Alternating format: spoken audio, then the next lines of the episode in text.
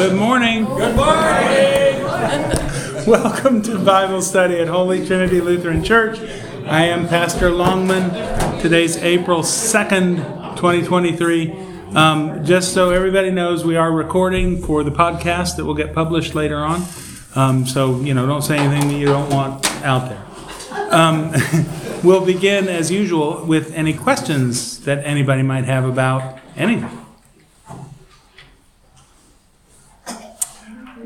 What did, what did God write? What language did he use when he wrote the ten, Commandments, the 10 words. ten Right? words? It's all in Hebrew. Hebrew? Hebrew, He wrote it yeah. in Hebrew. Yeah. Pretty sure that's the language God speaks.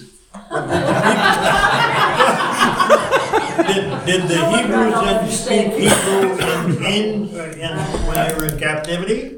Well, yeah, I mean, so the two prominent languages among the Israelites were Hebrew and Aramaic. And and those are the two languages. Yeah, well, certainly. I mean, that was their that was their language, so they preserved that and kept it.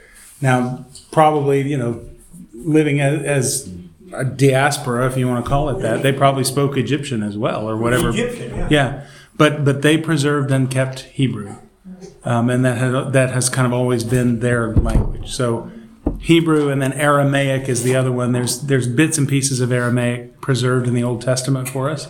Um, so some chunks of Daniel and I don't remember where else, but there's a couple of places where Aramaic pops up. Did Jesus say that from the cross? Um, eh, he spoke some Aramaic from the cross. Yeah. From the cross. Yeah, and and there, there's another spot. I think the um, when he raises Jairus' daughter, he says Talitha kumi. I think that's Aramaic too. Is that right? I don't remember. Anyway, yeah. Okay. So, and really, the difference between the two is that Aramaic was more the conversational language, and the Hebrew was the formal language. Um, but both of them kind of existed at the time. That, that's an interesting thing, though. You talk about language because um, it, it it brought to mind a, a story that is, as you're reading Exodus, one of the interesting things that happens, you get through you know the plagues and everything in Exodus, and you get up to chapter 15, where they finally come across the Red Sea or the Sea of Reeds or wherever it was. We don't know for sure. Um, but we come across, and then there's this wonderful song that Moses gives, um, you know, about the chariot and the horses and all that kind of business. But what's interesting about it is if you look at the Hebrew, the Hebrew, like all of a sudden shifts to this really ancient form. It would be a little like you're reading along in the ESV or the NIV Bible, and all of a sudden there's a chunk of it in there that's from King James. It's that kind of thing, and and you you look at it, and you're like, "Wh- why the stylistic change in the Hebrew? What's going on here? And the explanation that was given to me by one of my seminary professors, and I think he's right, is because that's worship, right? And you don't mess with worship. Those are those are kind of sacred words that you speak, and that's a form that people recognize, and they want to hear it that way. It's the same reason that when we say the Lord's Prayer, we use the these and the thys and all that kind of business. I, I thought that was interesting too, but but yeah, Old Testament is Hebrew, Aramaic. Of course, the New Testament is all Greek, but there's some Aramaic floating around in there too. But the New Testament is Greek, off Greek. of a Hebrew translation. Um, no, not entirely. A lot of it was written in Greek um, because that was sort of the lingua franca of the day. Um, now, what's interesting is uh, that if you look at the Greek, Mark's gospel is a pretty good example of this. Um, there, the Hebrew influence on the Greek is really obvious because there are Hebrew idioms and phrases that get carried over into the Greek. And so, you know, th- th- there's a really neat variation of the of the style of the Greek and that kind of stuff. And so you feel the Hebrew influence on the Greek in a lot of places. Um, other places, like you read, um, Hebrews is a pretty good example. Hebrews is like you know kind of high academic kind of Greek. It's and John's Greek is very very different from Mark's Greek, and you you get that in the translations too. You hear some of that. Um, but yeah, I mean, it's just it kind of the individuality of the of the vessels that God used to write all this comes out, which is neat. Cool. That was a good question. What? Yeah. The Ten Commandments, it was competing last night with the basketball game. I So know. it's flipping, flipping back and forth, but it's still amazing that scene of the separation Oh, oh, the movie was on. The movie, Okay. yeah. I was like, what's going on with the Ten Commandments and uh, basketball? I was watching it too, and I thought, oh, I'm missing the game. So you were, were you going picture in picture or what? cool. All right. Any other questions about anything? Schedule? Yeah. Oh, I'm sorry, Roberta. Um, I've been reading Uh oh. again. And then, uh, there was a discussion that I saw on YouTube, so my question is. Don't trust what's on YouTube. I'm sorry. Go ahead. That's a question. history. Yeah. Um, In the Bible, what he said for disciples now, Yeah. told them not to go to Asia. And so, in, the- in, missionaries didn't enter China until the seventeenth century. Really? Why Really? did he tell them not to go to Asia? I don't think he meant it the way we think of that.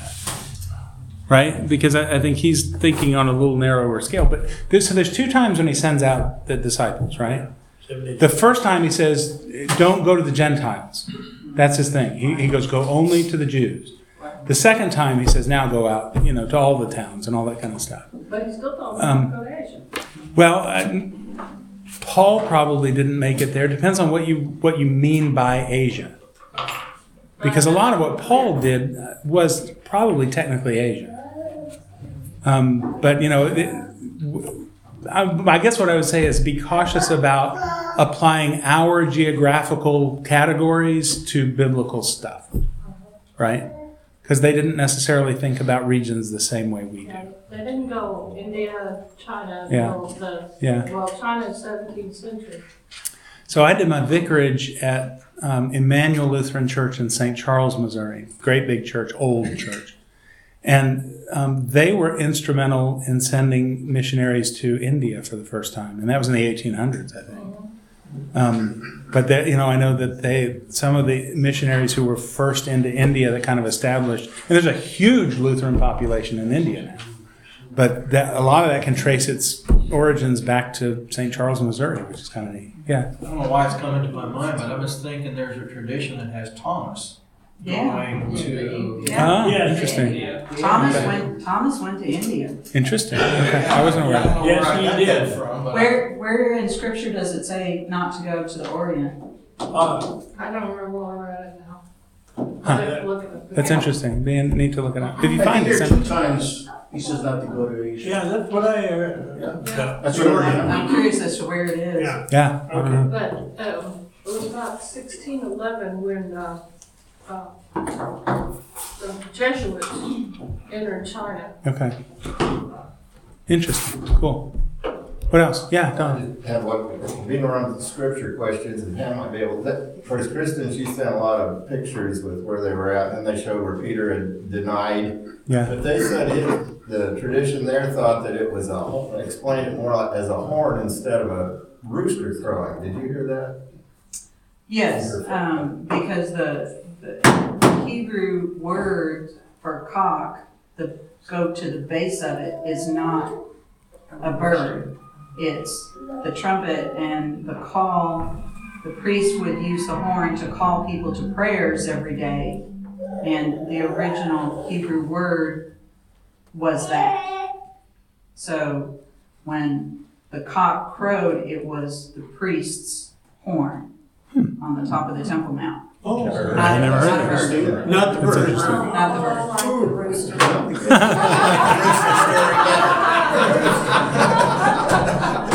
One of the Annoying, the rooster. Announcing. cool. It seems more, it seems more, Like it was a miracle. yeah. They- All right. you know, or- Yeah. We're told that, I mean, the trumpet would have happened every day, right? Yeah, because. Well, that's yeah, true, the- but- The trumpet was blown, you know, every time, at the, when it was prayer time. And, um, you look at the time of day that, that occurred, you know, if he was in the courtyard at night with a fire, does a rooster crow, a cock, you know, do that at night? So there is a call to prayer at night. Sure, Sunday morning he does. Yeah, but this was at night. But the chicken didn't take over the world at that time. We used to have a lot of roosters crow at night. And you know what happened the next day? Daddy got up and we had. Chicken for dinner.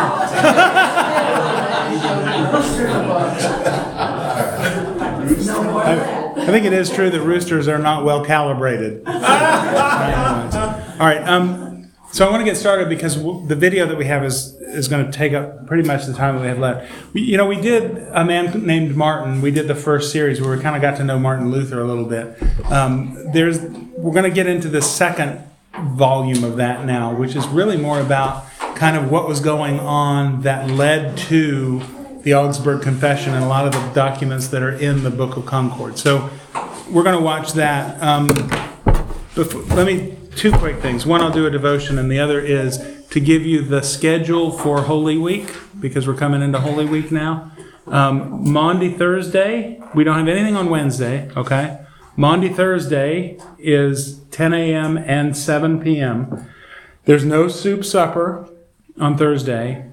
Um, we will do the stripping of the altar at the late service only. Okay, so Maundy, Thursday is 10 a.m. 7 p.m. Good Friday is the Tenebrae service, and that is only at 7 p.m.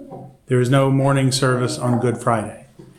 Um, and then on Easter Sunday, uh, we have a sunrise service at 7 a.m.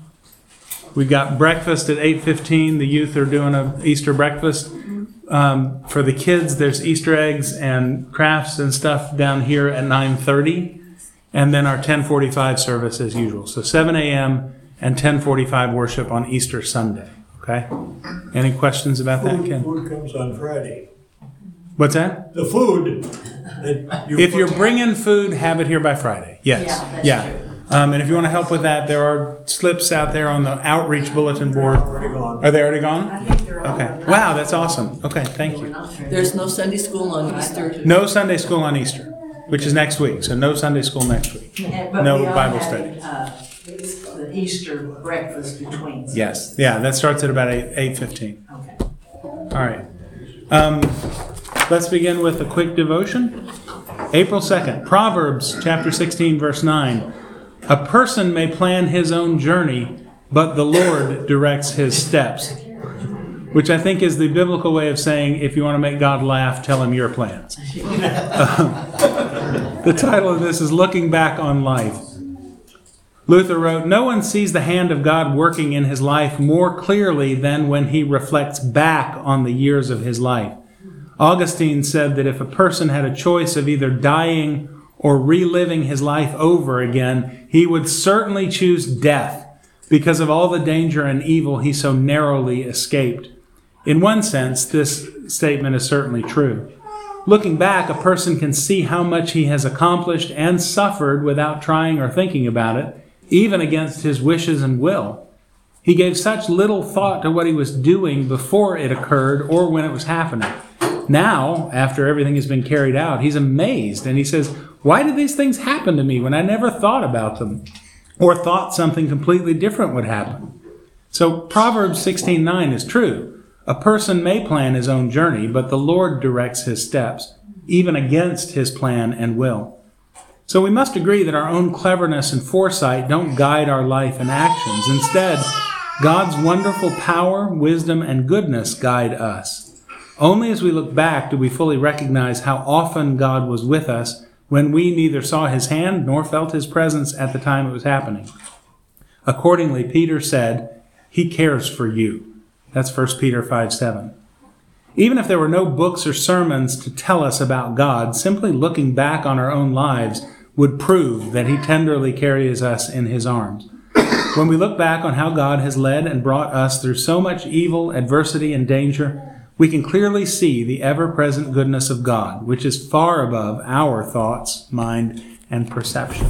That's a nice reminder. Let's pray. Uh, we thank you, Lord God, that you direct our steps, that you determine um, where our life winds up. And we thank you that you are always present with us to guide and to lead um, and to protect. Be with us today as we uh, as we learn more about Martin Luther and about the events that led to the Reformation. Um, we pray that it might be beneficial to us in better understanding our faith and understanding you. We ask it all in Jesus' name. Amen. All right. So you have a sheet here. I don't think we're going to have time to actually get to the questions, but this will be something to take home and kind of ponder um, after we watch the video because the video is long. It's like 26 minutes. So we'll go ahead and watch the video.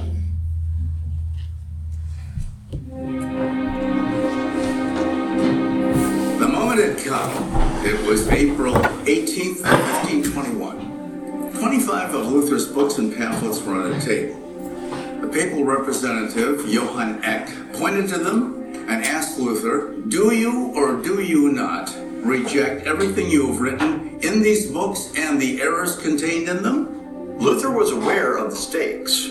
If he defied the emperor at that point, if he refused to recant, he was well aware of what had happened to John Huss about a hundred years earlier, who defied the church at the Council of Constance and was burned at the stake. Martin Luther answered, I cannot and I will not recant anything. Here I stand, I cannot do otherwise. God help me. Amen.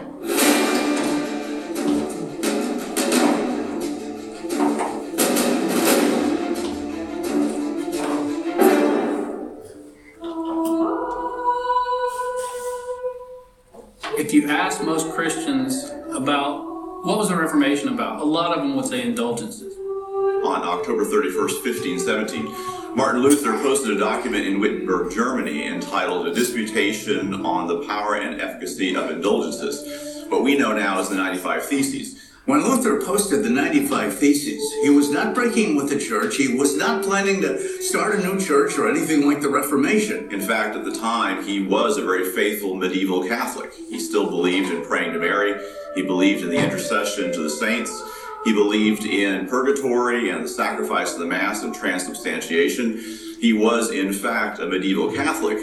Some of his parishioners are, are going to where the indulgences are being preached, and they're coming back saying, Oh, well, I, I don't have to confess, I've got an indulgence.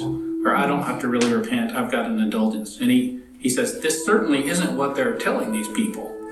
his entire stance seemed to be there are some really terrible things going on on the ground and if the pope only knew what some of these people were actually doing well he would he would step in to intervene He was so appalled that he sent a copy of the disputation to his Archbishop Albrecht of Mainz in order to inform him of the abuse. What Luther didn't know, though, was that half the money was being sent to Albrecht, while the other half was being sent to the Pope to build St. Peter's Cathedral in Rome.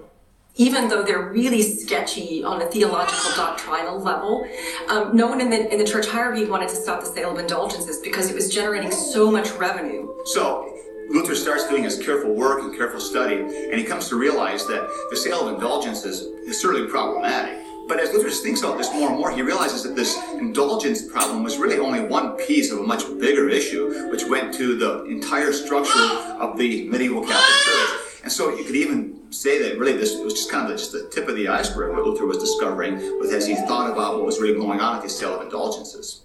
It was much like an iceberg, in that 90% of the problems of the church were beneath the surface. It just wasn't indulgences alone. Of the 360 degrees on a compass, if you're off by one degree over a short distance, it doesn't make too big a difference. But if you extend that out over a thousand miles, you end up being more than 17 miles off course. And this is what was happening in the church, that oriented a little bit off scripture over the course of a thousand or 1500 years, the church's teaching had deviated far from what the biblical truth actually was. And this is what Martin Luther came to see.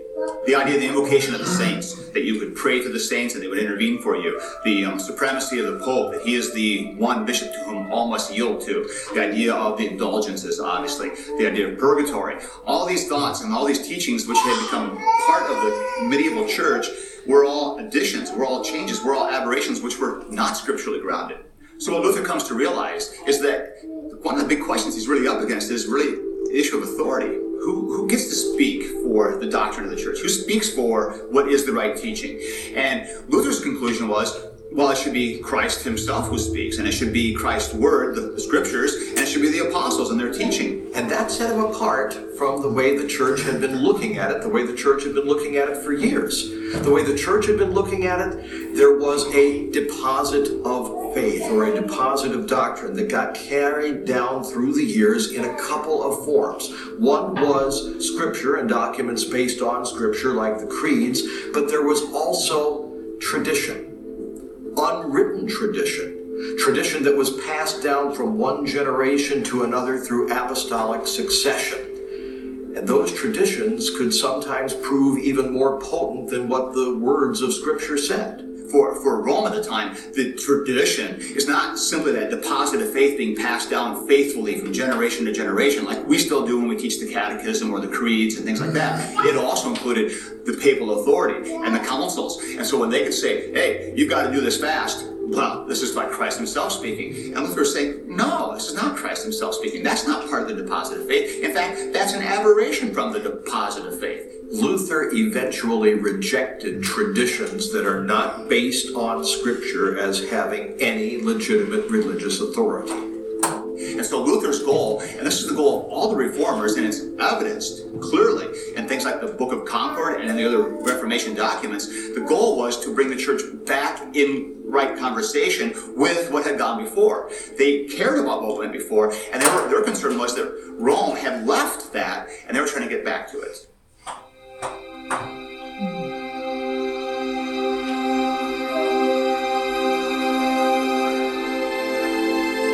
The early Christian church began rather explosively. According to the book of Acts, which is the earliest church history, Luke tells us about the miracle of Pentecost when you have 3,000 converts and 5,000 a short time later. As a matter of fact, we can prove from secular Roman annals this really happened. At his ascension, Jesus stood and he told his disciples and his followers to go into the world and to baptize and to make disciples of all nations. And so we have the church now moving across the Mediterranean world through the missionary efforts of St. Paul. First Asia Minor, then Greece, and then finally, when he makes the voyage to Rome, Italy is included as well. But we have to understand that the first Gentile converts to Christianity were in the Greek speaking world. So the initial language of the church was Greek, which explains why the books of the New Testament are written in Greek. And so these mission stations were set up, and there were four great centers of Christianity Jerusalem, of course, where it all began. And then we have Antioch, where the disciples of Jesus were first called Christians, Alexandria, Egypt, and Rome in the west as well. So in 70 AD, um, there was a massive revolt of Jews in Jerusalem against Roman rule. Uh, revolt against Rome usually never turns out well, and this one didn't either. Um, but for Christianity, it, it completely changed it. It released it from its Judaic roots because the center of Christianity was no longer Jerusalem, it became Rome. Rome becomes the center not only of Christianity, but it's the center of the Roman Empire. So that's where the church developed. The church has always recognized the importance of bishops in leadership in the church. Uh, and there were some, some significant bishoprics around the, the world. Rome had no particular primacy. Even at the Council of Nicaea in 325 AD, there is no clear dominance or deference to the Bishop of Rome. There's rather uh, bishops from all over the empire who gathered together to discuss these theological matters. However, very shortly thereafter, the empire splits into east and west. Constantine moves the capital to Constantinople, and east-west empire splits politically, and all the major churches in Christianity were in the eastern part of the empire. Uh, Rome was the only major city left, and so naturally, uh, as the political center of the Western Empire, as the economic center, it was rather natural, I think, for Rome to become also the ecclesiastical center and to make claims about its authority that didn't exist uh, two or three hundred years earlier. And so by the time uh, of the late Middle Ages, you have far reaching claims about the Pope's authority over heaven and earth as the vicar of Christ. And I think the biggest problem came in the 14th and 15th centuries. Um, what's going on in Europe is that the, the political entities are centralizing. So kings are gaining increased control over the realms. And this is true in terms of legislation, in terms of uh, law, in terms of law courts, in terms of armies. So, for example, we're, we're moving away from the feudal levy, where the kings are dependent upon feudal warriors to show up whenever he uh, calls them to battle, into a standing army. So, as the kings are gaining more authority over the realms, the Renaissance popes are looking at this development thinking, aha, I want to do the same thing. So, what we find the church doing in the 14th and 15th centuries is adopting a lot of the secular practices of the, the kings and lords of Europe. And this obviously is detracting from the spiritual authority of the popes and really distracting them from what popes are supposed to do. Initially, the, the concept of Peter being the head of the church is biblical idea, at least that's where it came from. The Roman Catholic Church had based this teaching on the event recorded in Matthew 16 in the Bible, where Jesus asks his disciples, Well, who do you say that I am? Simon Peter replied, You are the Christ, the Son of the living God. And Jesus answered him, Blessed are you, Simon Bar Jonah, for flesh and blood has not revealed this to you, but my Father who is in heaven. And I tell you, you are Peter, and on this rock I will build my church, and the gates of hell shall not prevail against it. I will give you the keys of the kingdom of heaven, and whatever you bind on earth shall be bound in heaven, and whatever you loose on earth shall be loosed in heaven. So, as the legend goes, Peter died in Rome. Um, and as the tradition had it, before he died, he passed along the keys which he had received from Christ to the Bishop of Rome. And so that is the center of the Roman Church, and ultimately the Bishop of Rome will be called Pope. And for the Catholic Church, legitimate authority resided obviously with the Pope because he was the apostolic successor of Jesus. So for Rome, apostolic meant every single pope was succeeded by the next one, all the way back retrogradingly to Peter and Christ himself. And so the question of Peter being the first pope was a big deal, always has been. There's no evidence that Peter ever served as Bishop of Rome at all. For example, Paul's letter to the Romans in the late 50s does not mention Peter at all. Uh, he's martyred in Rome in the 60s, probably along with Paul, uh, and so he's buried there. So it became very easy for later bishops of Rome to emphasize that fact that Peter uh, was martyred here, uh, he was buried here, uh, and to make the small move to say that he was therefore a bishop here, and therefore to claim you know preeminence among the other bishops based on passages like Matthew 16. When you examine the Greek text, Peter's name is in the masculine form, Petros. So Jesus says, You are Petros because he's a man. But then he says, On this rock, Petra, in the feminine, I will build my church. So he doesn't say, On Peter I will build my church, but on the rock I will build my church. And that's understood to be the confession that Peter made two verses earlier that Jesus is the Christ, the Son of the living God.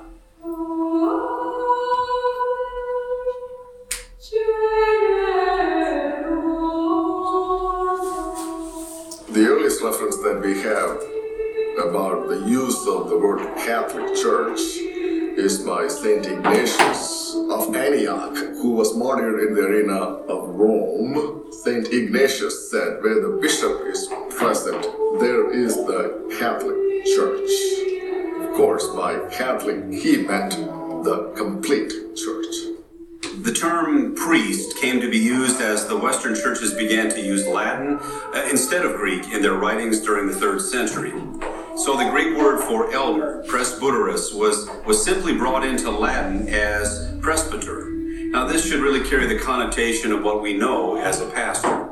But mid third century, Latin writers like uh, Cyprian also referred to elders with the Latin word sacerdos, which is one of the several Latin words for a priest, a person who offers sacrifices. So Rome saw the priest as the, the only conduit of God's grace, like the high priest in the Old Testament, and of course the one who would offer the sacrifice of the Mass. Doctrines like purgatory or like um, uh, auricular confession that was required each year or transubstantiation or whatever they might be, uh, these were all evolved over time. And I think the result of, uh, of not allowing the Bible to be the ultimate source of, uh, of doctrine and teaching. There are really two ways in which these non biblical practices entered the church. One was from above, either imposed by the Pope or high ranking church members, but there are a lot of practices also that entered daily life of the church through the people. So these came from below. So, um, emphasis upon saints, relics, pilgrimages, uh, veneration of Mary. So, a lot of these things developed over time and there wasn't anyone often checking for continuity. So sometimes the later council would contradict something that an earlier council had said. So by the time we get to the late middle ages catholic theology is actually fairly mixed up. The groundwork for one of the first doctrines of the catholic church actually came from one of the books of the apocrypha. Now the word apocrypha means hidden. These were 14 books that fell at the back end of Malachi and preceded the New Testament, about a 400 year gap there. You know, the books of the Old Testament, they were originally written in Hebrew, but when Alexander the Great took over the area, there was a need to translate the scriptures into Greek. So that's why scholars gathered. They gathered to translate the Hebrew Old Testament into Greek, and that Greek translation became known as the Septuagint. However, here's the thing the, the scholars included 14 books that were not in the Hebrew Bible. These books became known as the Apocrypha, and because they were never included in the Hebrew Bible, the Jews never considered them to be inspired. You know, they contained important history, but were considered less authoritative than other books of the Bible. Now, because they were included in the Septuagint, they were later included in the Latin translation of Jerome, which we call the Vulgate. Now, the Apocrypha was part of the Vulgate that Jerome translated in the early 400s, after these books were considered canonized or scripture. However, in a preface, he indicated that the books of the Old Testament were authoritative in a way that the books of the Apocrypha were not. However, as history went on, the medieval church began to use all of these books in the Vulgate as if they were equally authoritative. One particular book, Second Maccabees, introduces the Seleucid Empire, who were invading and basically demanding that the Jews at that time worship the Greek gods. Following one of the battles, it actually reads, For if he were not expecting the fallen to rise again, it would have been superfluous and foolish to pray for the dead. But if he did this with a view to the splendid reward that awaits those who had gone to rest in godliness, it was a holy and pious thought. Thus he made atonement for the dead, and they may be absolved from their sin. These verses are still heard at many Catholic funerals today. So this verse is from Maccabees, which are recognized by Jews and Protestants as uninspired historical writings. They were used by the medieval church and even by the Roman Catholic Church today to justify the doctrines of prayers for the dead and purgatory.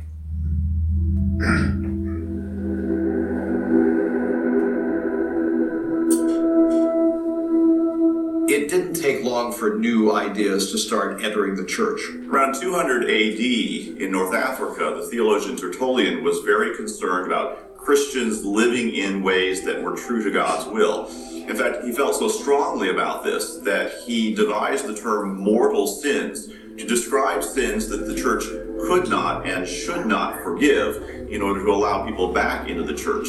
This laid the foundation for what would later become mortal and venial sins in medieval Catholic teaching. Mortal sins being sins that actually cut you off from God. Venial sins being sins, but sins that could be pardoned, often by doing things like prayer or giving alms that would turn into the doctrine of penance.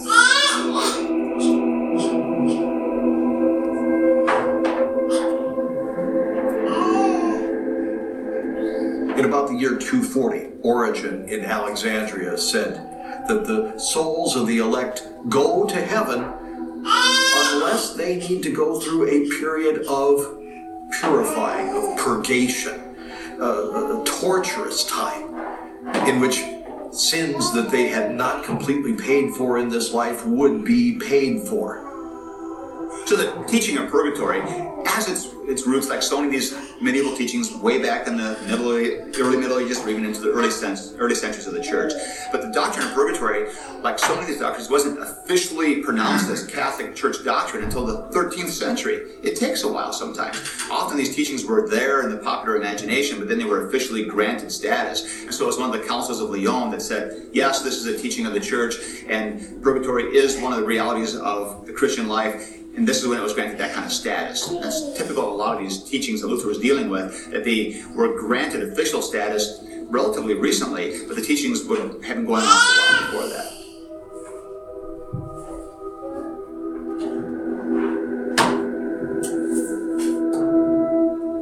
In about the year 250, another church father, Cyprian of Carthage, introduced the idea of priests as sacrificing priests. Now, lots of people in the ancient world, Jews and Gentiles, were both familiar with the idea of priests sacrificing various kinds of animals like rams or bulls or goats.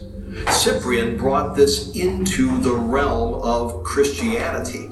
And so the idea that every Christian pastor was a priest offering a sacrifice, and the sacrifice that he offered was the body and blood of Christ in the Lord's Supper. It's not like you had the blood of Christ spilling out in a thousand different directions, but this was a re-offering of the sacrifice of Christ for the sins of the living and the dead. So, in other words, this thinking developed that the sacrifice of Jesus Christ on the cross was not enough. The finished work Christ, the atonement of Christ, was not enough. So, therefore, it was necessary somehow for the priest to continue sacrificing Christ over and over again on the cross.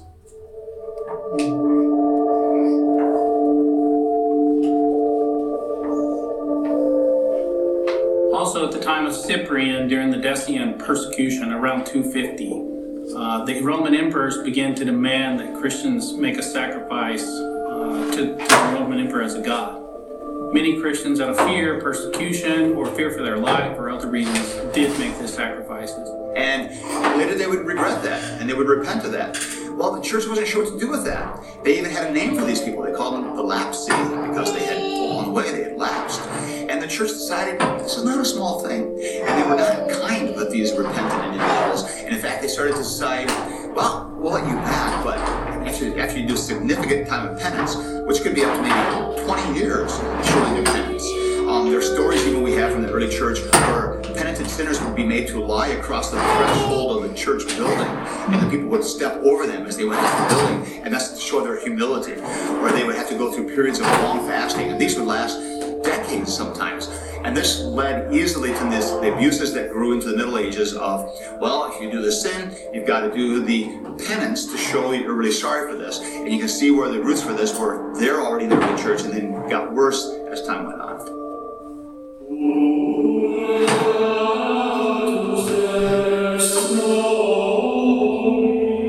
According to tradition, Christian monasticism, it began in Egypt around 275 AD with St. Anthony. Now, originally, all Christian monks, they were hermits, uh, living alone in the desert and seldom encountering other people. But because of the extreme difficulty of the solitary life, many monks, they, they failed. So around 340 AD, a bishop, uh, Basil of Caesarea, he helped define the monastic system. So the basic idea of monasticism was seclusion or withdrawal from the world or society with the goal to then reduce temptation and of course then to reduce sin. So its focus was personal salvation. Rules included such things as chastity, vows of poverty, and vows of silence. Theophilus, patriarch of Alexandria, placed the virtue of silence on par with the faith itself in a synodical letter around AD 400. He said this Monks, if they wish to be what they are called, will love silence in the Catholic faith, for nothing at all is more important than these two things. In the Middle Ages, you basically had two tiers of citizens. You had everybody, then you had the monks and the priests and the nuns, the clerical group. Those were the serious religious people. Those are the ones who were serious about getting right with God. And there were a lot of them. Some estimates have it as, as maybe as high as 20% in some areas and sometimes. It's like one in five people you met was a cleric. And the problem was then, if you were just an average Joe citizen, you knew there was no way you would ever be right with God. You were just muddling through your life, waiting to die so you could go to purgatory for 10 or 20,000 years. it was not a pleasant prospect. It was, it was a miserable existence, frankly. And most of them couldn't afford to run off to a monastery, or couldn't do that kind of thing. And so they just ground through life. It wasn't very happy. So when Luther basically undoes the whole divide and says, no, there's no tiers of Christianity. There's no fast track to being right with God. We simply all receive His grace. And then he's basically saying, even the, the, the maid who's just doing her work, she is right with God. It changed everything. It changed life for the common people. Life now was, was full of meaning. And when death came, it was not this terror of purgatory. It was the confidence of knowing they died in the Lord, in God's forgiveness and grace. It changed everything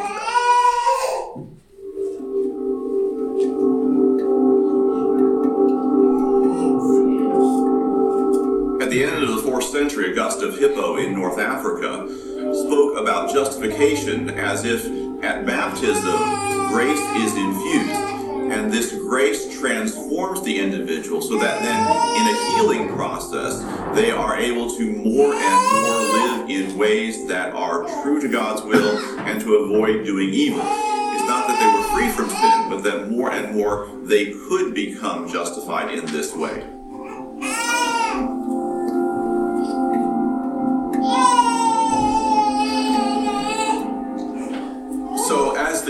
Church grew, it continued to face uh, greater and greater persecution until uh, the Emperor Constantine in 313 issued the Edict of Milan, which brought a new peace for Christianity. Uh, Constantine also called the uh, Council of Nicaea, from which we get the Nicene Creed. And the main accomplishment of that council was to settle the dispute, the Christological dispute, who is Christ and the person of Christ and the relationship of Christ, Jesus Christ, the second person of the Trinity, to the Father. And while that was settled, um, and the divinity of Christ was never called into question after that, there was a strange new doctrine and practice that developed wherein there was this notion that um, the forgiveness of sins, especially sins committed after one's baptism, was no longer uh, forgivable by Jesus Christ, but Christ was almost stripped of his power to forgive those sins, and that power of forgiveness was transferred to the Pope. And it is it kind of is mind blowing to think that the, the church in the 1800s was still declaring doctrine about Mary, but that's how things work. I gotta wake up. They, they corrupted the scripture. Yeah. Like the, uh, like the Israelites did earlier. Yeah. To introduce, uh, man-made stuff to. Yeah, and it's interesting to kind of trace how that stuff happened. Your comment, Pam, earlier about the Hebrew into Greek was probably about the Septuagint, which is the Old Testament translated into Greek, which frequently is what, when Jesus quoting tr- scripture, he's quoting the Septuagint, um, and others too. So I think that's what you're talking about. Yeah. Cool. Yeah, All right. You're right, because I was Um, like, Yeah. Yeah, that makes sense. thank you. Yeah. All right. Well, that that's it for time. You, like I said, you got the handout that's got a lot more information in it. You can kind of use that as a home study guide if you want to. Um, we'll pick up with session two, not next week, but the following week. No, we won't. The following week, um, I'm out of town. Pastor Spencer's filling in, and he gets. I told him he can do a session on whatever he wants. So I don't know what you're going to come up with, but it'll be good. Is there volume two of the video? There's a volume two of the video if you want to hear. it. But, but you got to work out all the technical stuff to make that happen. All right, let's uh, close with a prayer. Thank you, Lord God, for the blessings of your word and for the certainty that our sins are forgiven um, by and through Jesus Christ, his death, his life, death, and resurrection. We thank you for the certainty that we have that we are saved, that we have been made right with you, and that we have eternal life with you to look forward to. Um, be with us as we go forth from here. Guide and lead us in everything that we do, uh, that it might be pleasing to you and bring glory to your name. We ask it in Jesus' name. Amen. Thanks, everybody. Have a great day.